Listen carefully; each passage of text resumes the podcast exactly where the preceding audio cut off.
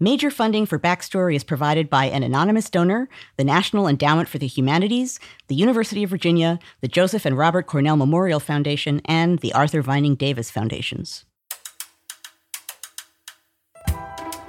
From the Virginia Foundation for the Humanities, this is Backstory.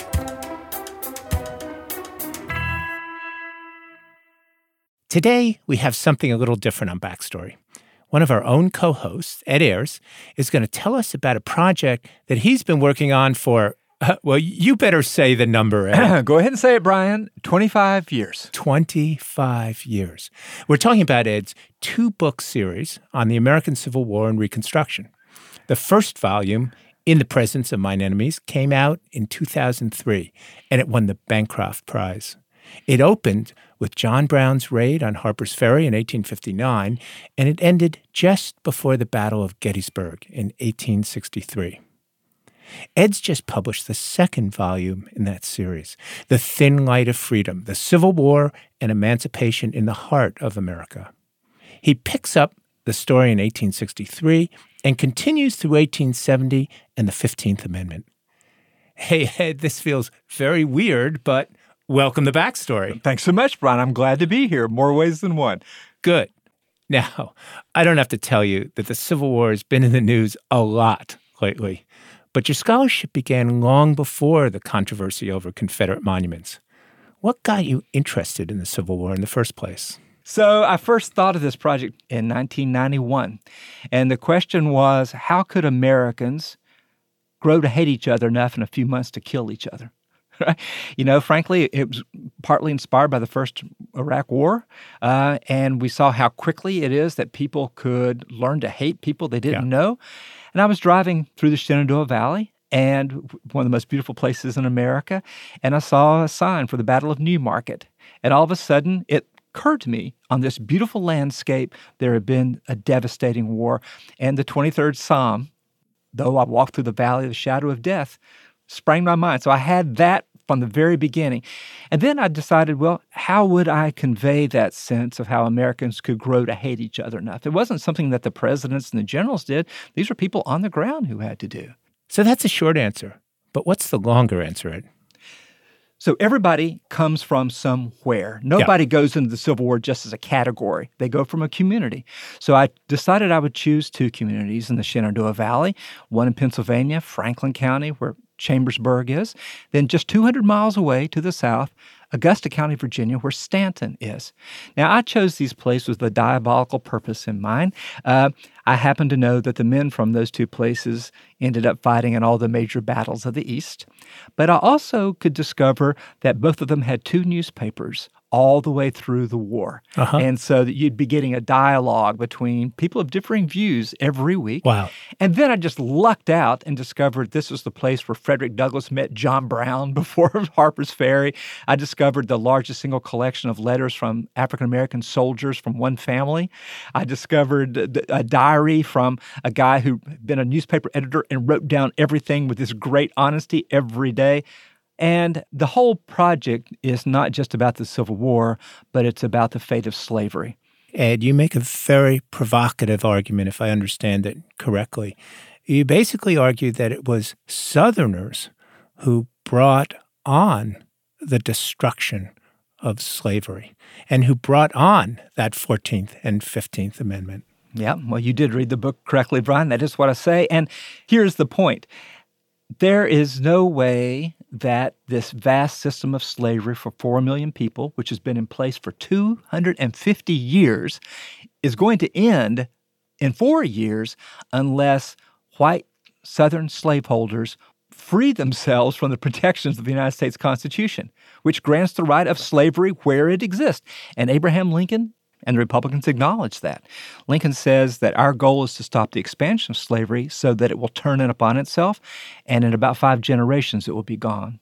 Wow. And so that's the reason Republicans couldn't believe that the white South would secede. There's no threat to anything they have concretely. It's the prospect of expansion into the West. The entire foundation of the Republican Party is to say slavery will not expand beyond its present bounds. But by seceding over the prospective right to expand slavery, they did the only thing that could have imperiled the existence of it where it already stood because they left the United States. Once they are in rebellion against the United States, it takes a while, but then the white North under Lincoln's leadership says the only way to break this rebellion is to end the slavery that sustains it. Plus, we have seen with our own eyes that the people in slavery want and deserve freedom. So the purposes of the war expand. So the white South is not the only player in the creation of black freedom. Within three weeks of Virginia's secession, black men go to the United States Army and say, We're on your side. and they begin eroding slavery where it exists. But the fact is, is that, as one Republican newspaper puts it, the South committed the colossal suicide of world history. The slave South basically gave away this titanic power that it had by overreacting, by forcing the hand of Lincoln and forcing the hand of the North. And as a result, slavery came to an end. And ironically, as you put it, a power that had been embedded in the Union. Yeah, in the. Union itself. And so that's one reason that even today you'll hear people say, well, the Civil War wasn't really about slavery because the North didn't go to war to end slavery, which is true, right? But it is certainly the case that the white South did go to war to protect slavery. So here's the thing at the beginning of the war, they want to restore the Union with slavery still in it. Right. But, and this is the case where the white South plays the next critical role, if they had not fought for so long and so successfully, if they had lost earlier in the war, the United States would not have had the time to have turned the war into a full fledged assault on slavery. So the white South plays its role in that too. This book begins in 1863, a little bit before Gettysburg. Could you set the scene for us in each of the communities that you're focused on? Yeah, Brian, that's a good question. Let's see if I can. Augusta County, Virginia has seen Stonewall Jackson's victorious battles in the valley. They've contributed men to every major battle in the East. They've seen enormous casualties come back to them. Chambersburg, Pennsylvania, is the northern place most vulnerable to Confederate Sure. raids. And they had been raided the year before. And in 1863, Robert E. Lee knows that if he goes on the other side of the Blue Ridge Mountains from where the United States Army is stationed, that he can move northward in the valley undetected. And so he's going to go right into this remarkably wealthy area of south central Pennsylvania. The people in Chambersburg, a town of about 8,000, know that they are completely at the mercy of the Confederate Army. And sure enough, they one day see enslaved people race into their towns on horseback or on, on wagons because they know the Confederates are coming northward in the valley. So that was their sign. That was their sign. signal. And the enslaved people are fleeing because they know if the Confederates catch them, they will drag them back into slavery. So they're they're looking for refuge in the north. And then they watch tens of thousands of Confederate soldiers marching in. Ed, if you'd open your book to page 23, I'd like you to read a passage for us. The armies of the Confederacy and the United States fought on a landscape that stretched for hundreds of miles from the places they clashed in battle. The war was a vast living web radiating from the armies and the capitals, constantly in motion, woven of railroads and rivers, muddy roads and narrow trails, marching armies and bleak hospitals. Civilians lived within that web of war as well. Every family that sent a man to the army felt the connections, knew the distances, understood how quickly death or disease could travel from a battlefield to a lonely homestead. Every mother, wife, and sister waited for letters of reassurance to reach them from some distant place, fearing letters that brought news of death, disease, or disfigurement. Every family that saw its barns and fields emptied or its taxes mount felt the voracious hunger of armies. Everyone who read a newspaper in Civil War America glimpsed the reach and constant spinning of the web, the invisible strands reaching into every corner of the continent and across oceans. Every enslaved person could feel the trembling of the web, the possibility and threat it promised. That's very moving, Ed. Why did you choose web as your metaphor? Yeah. It's because as I read the letters and diaries and memoirs and all this, I could see that people who were nowhere near the battle could still feel it. Uh-huh. And I could also see that its consequences stretched so far from the places that we've sort of walled off and labeled as the battlefield. America was a battlefield. Let's imagine a map of what the aftermath of Gettysburg looked like. What if we mapped all the communities in the North and the South that lost men at Gettysburg? You would see a web even larger than the one I just described.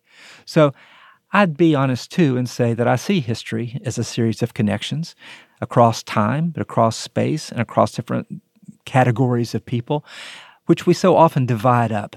So I was trying to suggest that everything's connected to everything else, which is my very deep philosophy of history. I get that, but I'd be curious to hear what the actual connective tissues in this web Ah. were. I think our listeners might learn quite a bit about 19th century life if you just describe what connected this web. Yeah, they're spun out of many different kinds of materials, Brian. They're things as concrete and mundane as the tracks left by thousands of cattle and hogs, all the way up to the telegraph that's sending news as it's breaking hour to hour out into the hinterlands.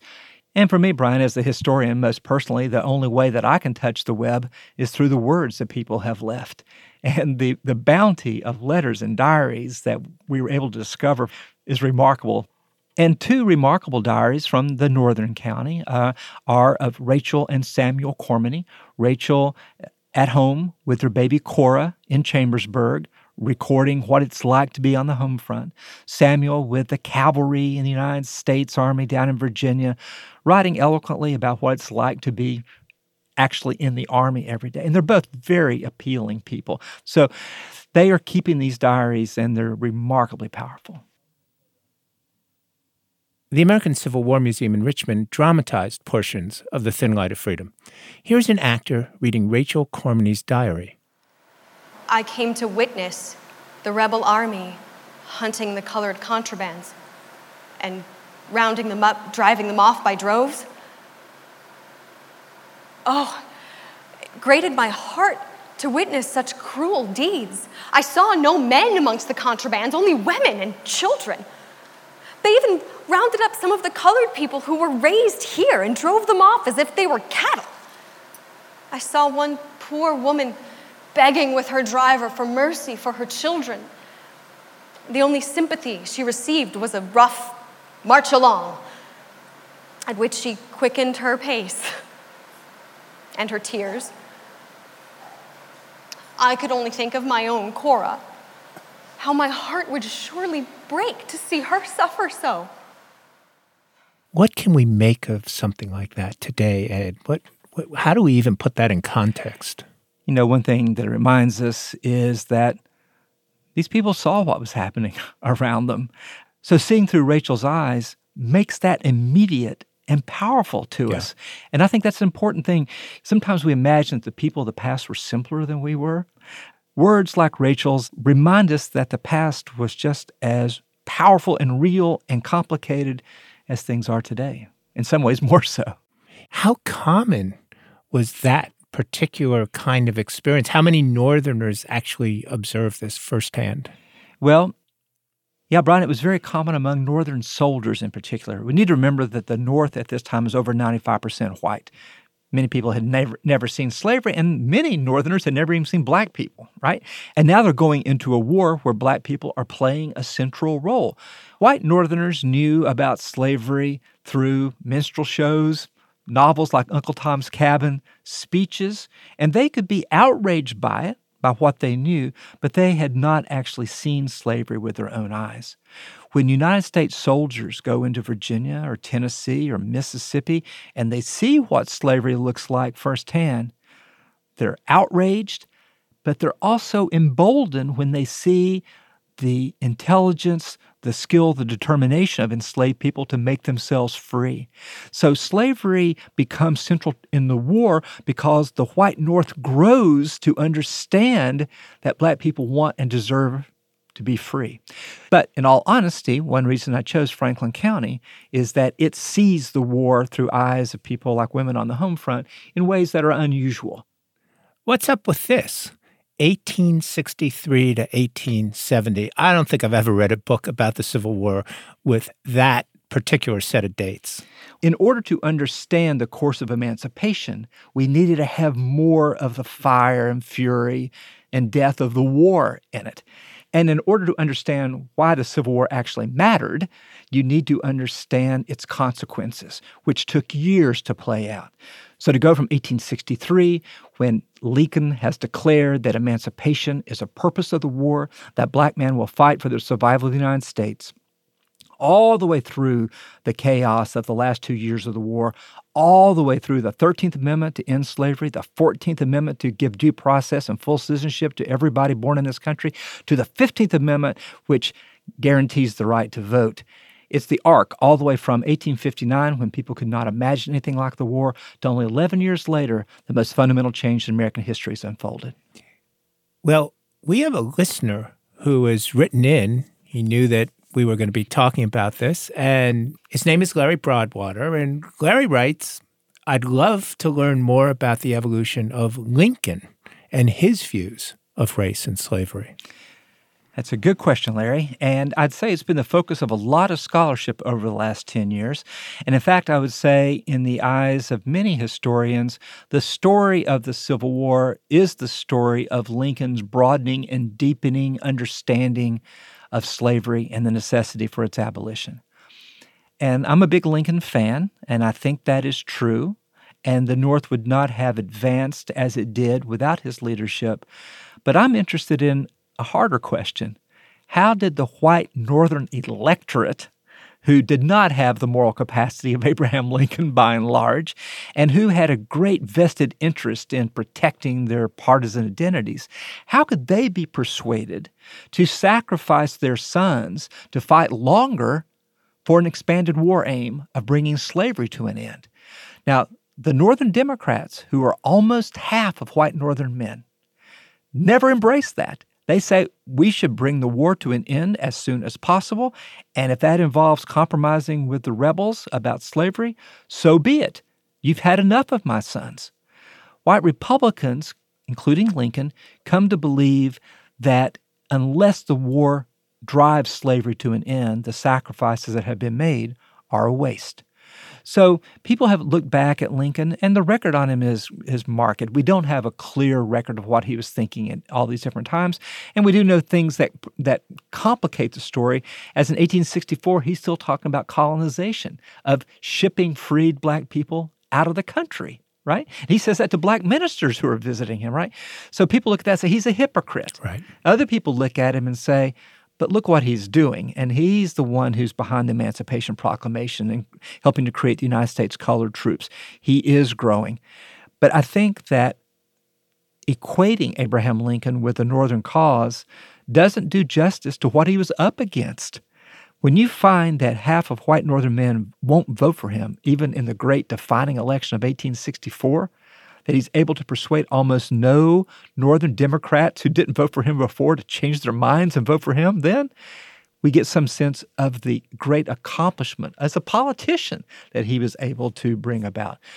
I think it's also important to remember that the Republican Party shows remarkable growth over the course of the war. At the beginning, they're not speaking so much in terms of sympathy for black people as they are of anger against white Southerners. Right. Over the course of the war, however, you start to see them growing more attuned to the humanity of the people in slavery and more determined to launch this great experiment of Reconstruction and more determined to drive the war to a conclusion in which slavery is abolished forever. So it's a good question, Larry. Uh, I think Abraham Lincoln is woven into the changing, and I will even say improving attitudes of at least half the white North over the course of the war. Okay, I understand that general arc, but how did he actually accomplish that? Ed? So Brian, we're often thinking of Lincoln as living on another plane of morality and philosophy, yeah, but and not to mention Mount Rushmore. Yeah, exactly. But it's just politics and and battles that do this. Uh, Lincoln knows that there is no legal way for him to abolish slavery other than just to proclaim it as president because the Constitution protects it. That means he can't get rid of it in areas that are still in the United States. Only the states that are in rebellion against the United States can have slavery destroyed. So some people look back and think, the, the hypocrite? And remind our listeners where there is slavery in the United yeah, States. well, so there's certainly in Kentucky Uh-huh. and Maryland, two critical states. Pretty important Yeah, states for the very war. important, right? Then he has to persuade Northerners to vote for this expanded vision in the election of fall of 1864, right? The other thing that he does that he knows that he needs to do to win the war is to allow African American men, including those who had been in slavery only recently, to fight for the United States Why is that? the United States needs the men, even though there Really? are a, a- a huge numbers of men in the North, not enough. So, by tapping the formerly enslaved population and the idealism and bravery of black men in the North who want to fight to end slavery, he's able to put 200,000 men, more than all the men at Gettysburg on both sides combined, into the army.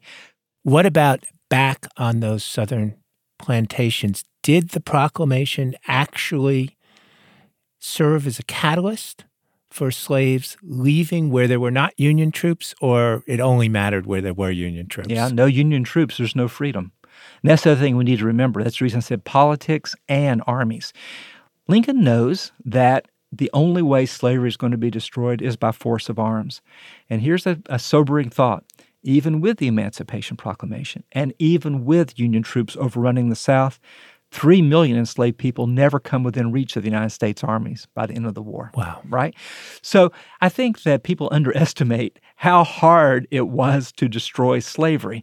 Uh, and if you just think about if you're an enslaved person, say you're an 18 year old woman with a baby, you hear the Yankees are 10 miles away, but to risk getting to them, you're risking your life and everything else. So it's better to see the Yankees actually come onto your farm or plantation, come down the road of your town. But then white Southerners can't believe the speed with which enslaved people go to the northern side and declare themselves free. Ed, I've heard you say many times, maybe some of our listeners have heard this, that when the war started, people thought it was going to be one battle. Why did the war last so long? Turns out that Americans are really good at war. The amount and rapidity of mobilization for this war is astounding. The United States had basically no military tradition before the war.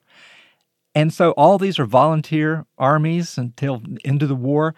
The leadership of it are often barely trained. They've just been militia leaders or local lawyers or politicians. So that makes us good at war? Well, that's what, even with those disadvantages, ironically, the way that they were able to scale up is remarkable. So there's two different accomplishments.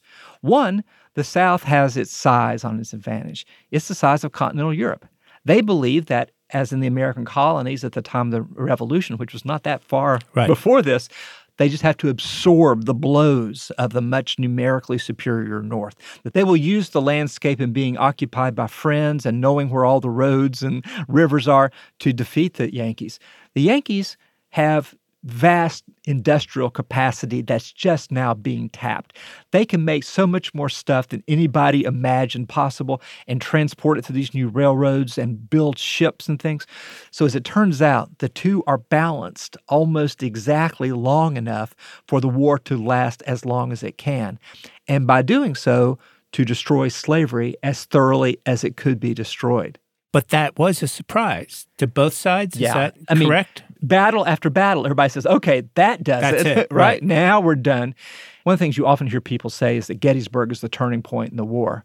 But here's what we need to remember as many men die after Gettysburg as die before. If it's the turning point, they don't know it. And it's certainly not told in the death tolls. So I think that we need to understand that the war is not over until it's over. I mean, even into the winter of 1864, when the Confederates are starving in the trenches, they still believe that somehow they're going to win. Now, what does win mean? They don't think they're going to surge out of there and take Washington, D.C. and New York City. They think that they are going to hold on long enough for the large proportion of white Northerners who who are half hearted about ending slavery anyway, and who feel they've given enough anyway, and who are worried about the expansion of the federal government anyway, to give up. Let's take a call from a listener. Hi, my name is Mary Beth Donnelly, and I'm a veteran history teacher in uh, Northern Virginia. And I wanted to ask Professor Ayers what he believes is the most common misconception or myth or mistake that his students come to college with. I guess specifically what I'm asking is what do you feel we get right about the emancipationist narrative that's taught in elementary, secondary schools, and what do we get wrong? What can we do better? Thank you very much for taking my question, and I look forward to reading your book. Thanks a lot, Mary Beth. As it turns out, the, the two questions are really one. What's the fundamental misconception Americans in general have? Is that the war was bound to turn out as it did. That this country was bound to reckon with its great sin of slavery, and that the war was going to come sometime and it was going to eventuate in Northern victory. The irony of that is, is it lets everybody off the hook. It lets the white South believe that it was just playing the role of the archaic, the old, that would be sloughed off by the new nation. And it lets the white North and all of us who have sort of traded on, on its victory to believe that this great good was going to naturally win. One of the things that I really believe that we would do better to remember is how close a call this was, how painfully won it was, how much it left unwon, and to be a little bit less satisfied with our Civil War than we are. By knowing how it turns out, we flatten everything that happens up to the end. So, I've talked with teachers before about the best way to talk about this remarkably complicated thing, which, of course, I've written a thousand pages about, so I think it's very complicated. But I do believe that if we would tell it as a story whose end we don't know, that we can make it comprehensible. Anybody who's read Harry Potter knows that people change over the course of a story, that people discover capacities for good and evil within themselves and within others, that things almost never end the way that they begin. I think I would try to explain to people let's forget the outcome and look at it day by day and what could people know. When you do that, you find yourself freed from what turns out to be a profoundly limiting belief that the war was bound to turn out the way that it did and that slavery was bound to be destroyed. It was not. Slavery could have lived for generations more. And the Confederacy could have won and been an independent nation in the world with perpetual bondage. Ed, we've got a caller from Manhattan. That's Ah. that fancy place in New York City. Yeah. You know that laugh. I recognize that laugh. It's Joanne calling in. Funny talking to you here. Well, you better not have a hard question for me, is all I can say. No, no, it's a softball question that I'm really curious All right. about. You say that you want to show events in what you call forward motion as they were lived rather than reassembling them on some kind of a path to the present. And I love Right. that observation. And I wondered if you could talk a little bit about how looking at things in forward motion changed the way that you understand the Civil War. Yeah, it's a good question. And, you know, I don't really have many articles of faith in history, but this is one of them in this case. You may have heard me quote my mother on this. I found it always effective. When I told her I was going to graduate school, she was a fifth grade teacher for 30 years. And she said, Well, okay, honey, but why? We already know what happened. and I think that the fact that we already know what happened in the Civil War, it is so hard not to go back and read the ending into the beginning. It's so hard not to go back actually to your period, Joanne. As you know, there are historians who do that, who believe that the Civil War actually begins with the Constitution and the Revolution. And without denying the deep, fundamental cause of slavery, to understand how it is that history unfolds in real time as the result of decision and mistake and unforeseen coincidence is both humbling and encouraging in some ways that we're we don't live on a predetermined path towards something. Uh, it means we have to work hard for any accomplishment we get. Okay, so Ed, what does that perspective then tell us about the present? I'll be honest, not every historian likes that perspective. People have said to me, hindsight is the major thing that we have, Ed. Why would you want to give that away? And that's a, a reasonable point. If, if, if, knowing how the story turns out allows you to go back and see patterns that lead to the present. So it's not that I believe this dogmatically, and that's why I'm so glad to have you reinforce my faith in it, Joanne.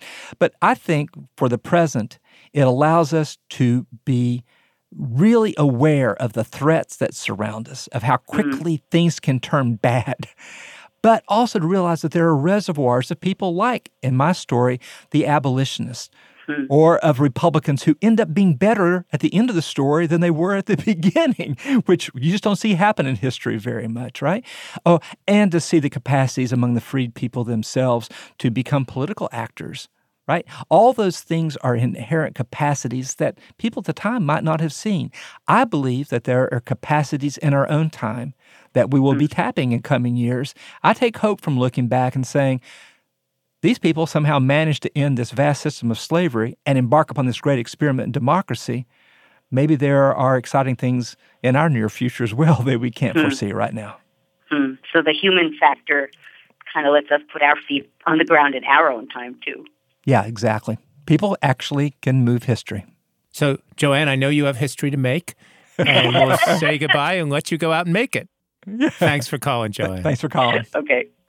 And I just want to underscore something else I learned from you, Ed, which is that this notion that the North was progress because it was industrialized and the South was kind of this old, archaic thing bound to fade away is is another one of the myths of the literature on the Civil War. Yeah, I think it's the most widely held belief is that if you just ask, and people think that's a polite thing to say, yeah, it's the industrial North and the agrarian South. But why in the world would an industrial North not want an agrarian South that was producing the great raw material that was driving it? So there's no logic to it, but we keep repeating it over and over again because it's very convenient. And ironically, it has the effect of displacing slavery. It's not industry versus agrarian, it's free versus slave. That's what the Civil War is about. And some of that slavery could have been adapted for industrial purposes. Well, not only could have been, it was that it was producing the most advanced technology in the world at the time locomotives. The trains that allowed the South to secede were actually built in part by enslaved men. Slavery turns out to be a highly adaptable system that would be great for mining gold in California, for mm-hmm. example. It would also flourish well if we annexed Cuba, which we would like to do, and maybe Central America. So we need to get rid of these these polarities and to understand that the war, in fact, is well a great web that was everything was connected to everything else. After Lincoln issues the Emancipation Proclamation, and African Americans, if they can get to those Union troops, are emancipated. What did it look like, Ed? You know, as grateful as I am for all the people who left me these little shards of information, I so wish that there was I could talk with people. And we see these heartbreaking just glimpses of what emancipation looked like, the sheer joy and exultation, but also when freedom exists, it means the possibility maybe of putting your family back together exists. Now you talked about this dramatization that they the American yeah. Civil War Museum put together. There's a remarkable actress who took these glimpses of what it would have been like that we have through official records or white people describing it and wove it into a dramatization of what that moment could have looked like to an enslaved woman. And so I'd like for you to hear the artistry with which she wove together these primary sources, these real words, into a living portrait. That's it. That's my name. All I got is celebrating and dreaming and, and marrying and learning don't mean I'm truly free. I'll be truly free when I find my own family. Isn't that what you would do? Two of my daughters, they come back.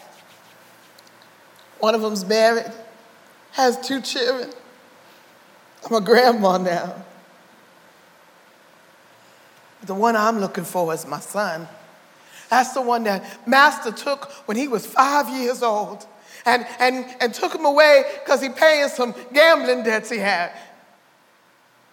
It's going to be real hard to find him. And we have to picture that moment happening over hundreds and hundreds of times. And, you know, some of the most poignant moments in the story for me are boring government records. There's one that I love, the Freedmen's. I've never met a boring government record. I recognize that's a contradiction in terms for you, but think about this. The Freedmen's Bureau keeps a, a register of cohabitation.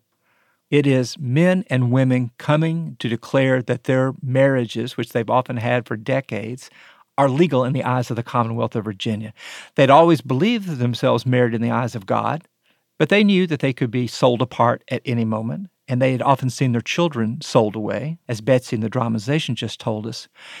But by coming forward and declaring, and this happened 600 times in Augusta County alone, they are formalizing something they had managed to sustain in the face of every opposition.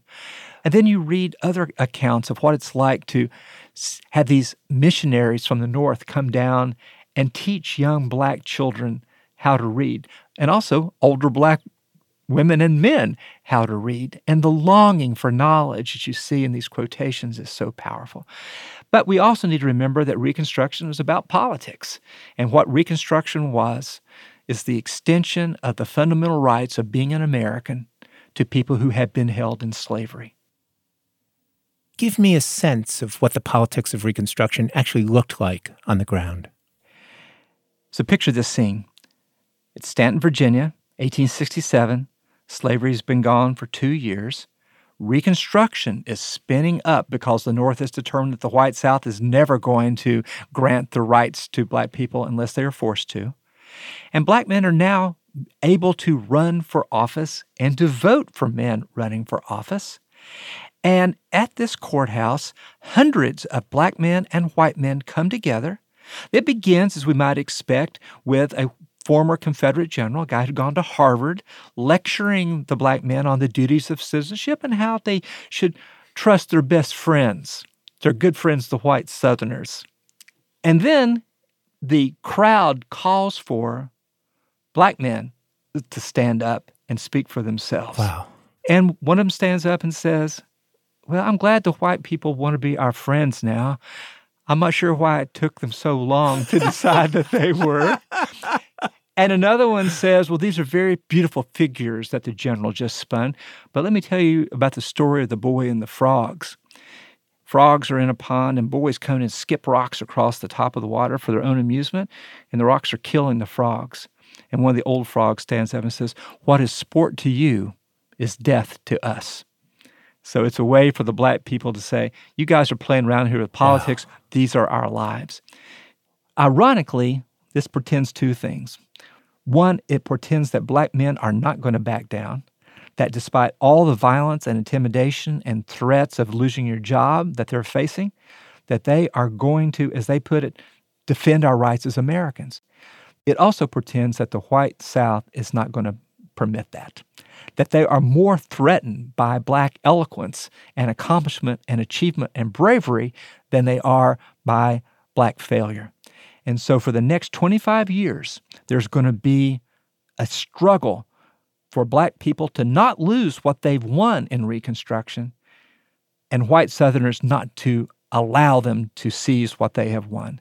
And so as a result, in 1901, Virginia passes a new constitution that wipes out all the gains that black people had made during Reconstruction. But it takes that long for the white South to be able to smother black aspiration. And what happened in Virginia happened in every other Southern state. We're going to take a call from a listener. Uh, the voice may be familiar to some of you. Hello, hello. This is Nathan calling in from Baltimore. ah, hi, Nathan. Hey, Nathan. Hey, hey. Nathan, do you have a question for us? I certainly do. So, Ed, first thing I got to say is, is I gotta, I gotta ask you.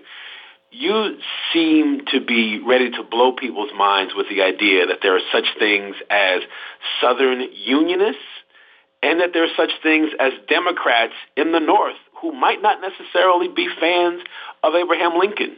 The picture of the country is not just one of South versus North, but where even within those regions there is dissension, there's diversity, and there are people who are on all sides of the political issue. And so I got to ask you, what are you trying to teach us about the Civil War? What we usually think is a pretty cut and dry struggle. That's all the time we have for today. Thank you very much, Nathan. well, you know, I would say this I didn't set out to do that. This is just what the people of the time told me. And I think to show that there were people on all sides who were resisting what now seems the inevitable course of history is worth remembering. Here's the thing I think it's worth remembering too far worse things than we can imagine can happen in history as in a war that kills more men than all the wars of the 20th century combined when it comes to Americans, and things better than we can imagine. The end of this vast system of slavery in just a few years can also happen. So, my answer to your question is this, Nathan. If we think of this as a foreshadowing of our own time in any way, it suggests that all voices matter and that you can't tell who's going to win these things and that you never want to give up. Sometimes greater things than you can imagine come to pass. Mm, that's true. Thanks a lot, Nathan. Great to hear from you, Nathan. Don't be a stranger. All right. Bye. Ed, you wrote this book while you were serving as co host of our podcast.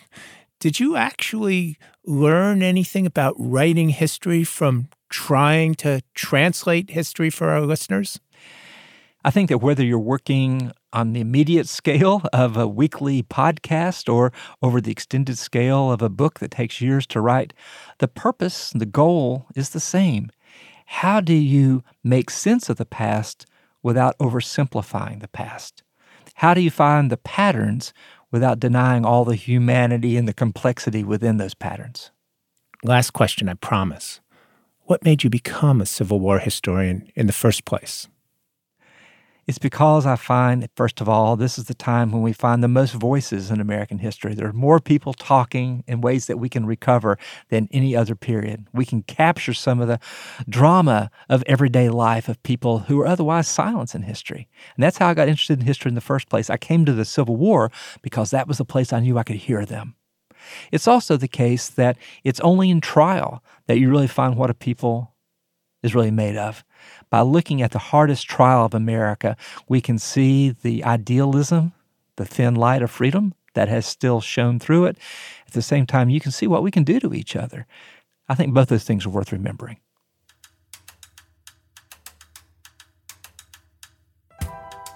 Ed Ayers' new book is called The Thin Light of Freedom The Civil War and Emancipation in the Heart of America. Hey, listeners, we wanted to correct some errors on a recent episode. The first is from our Close Encounters episode. Ken Arnold was in fact flying a Call Air A2, not a Cessna plane.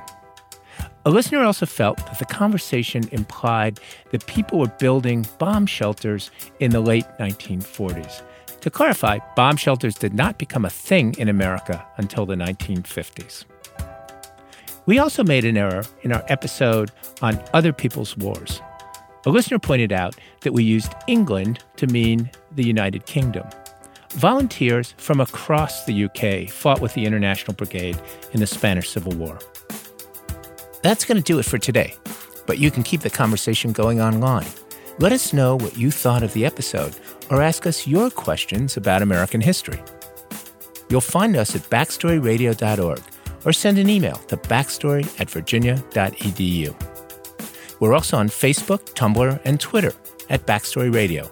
And if you like the show, feel free to review it in Apple Podcasts. Whatever you do, don't be a stranger. This episode of Backstory was produced by Bridget McCarthy, Nina Earnest, Emily Gadek, and Ramona Martinez. Jamal Milner is our technical director, Diana Williams is our digital editor, and Joey Thompson is our researcher. Additional help came from Robin Blue, Emma Gregg, Anjali Bishash, Sequoia Carrillo, Courtney Spania, and Aaron Teeling. Our theme song was written by Nick Thorburn. And a very special and personal thanks to actors Stephanie Hasselbacher, Sheila Arnold Jones, Michael Empson, and Marvin Alonzo Greer. They performed a dramatization of The Thin Light of Freedom, co sponsored by the Black History Museum and the American Civil War Museum in Richmond last month. Backstory is produced at the Virginia Foundation for the Humanities. We're a proud member of the Panoply Podcast Network. Major support is provided by an anonymous donor, the National Endowment for the Humanities, the Provost Office at the University of Virginia, the Joseph and Robert Cornell Memorial Foundation, and the Arthur Vining Davis Foundations. Brian Balogh is professor of history at the University of Virginia and the Dorothy Compton Professor at the Miller Center of Public Affairs. Ed Ayers is professor of the humanities and president emeritus at the University of Richmond. Joanne Freeman is professor of history and American studies at Yale University. Nathan Connolly is the Herbert Baxter Adams Associate Professor of History at the Johns Hopkins University. Backstory was created by Andrew Wyndham for the Virginia Foundation for the Humanities.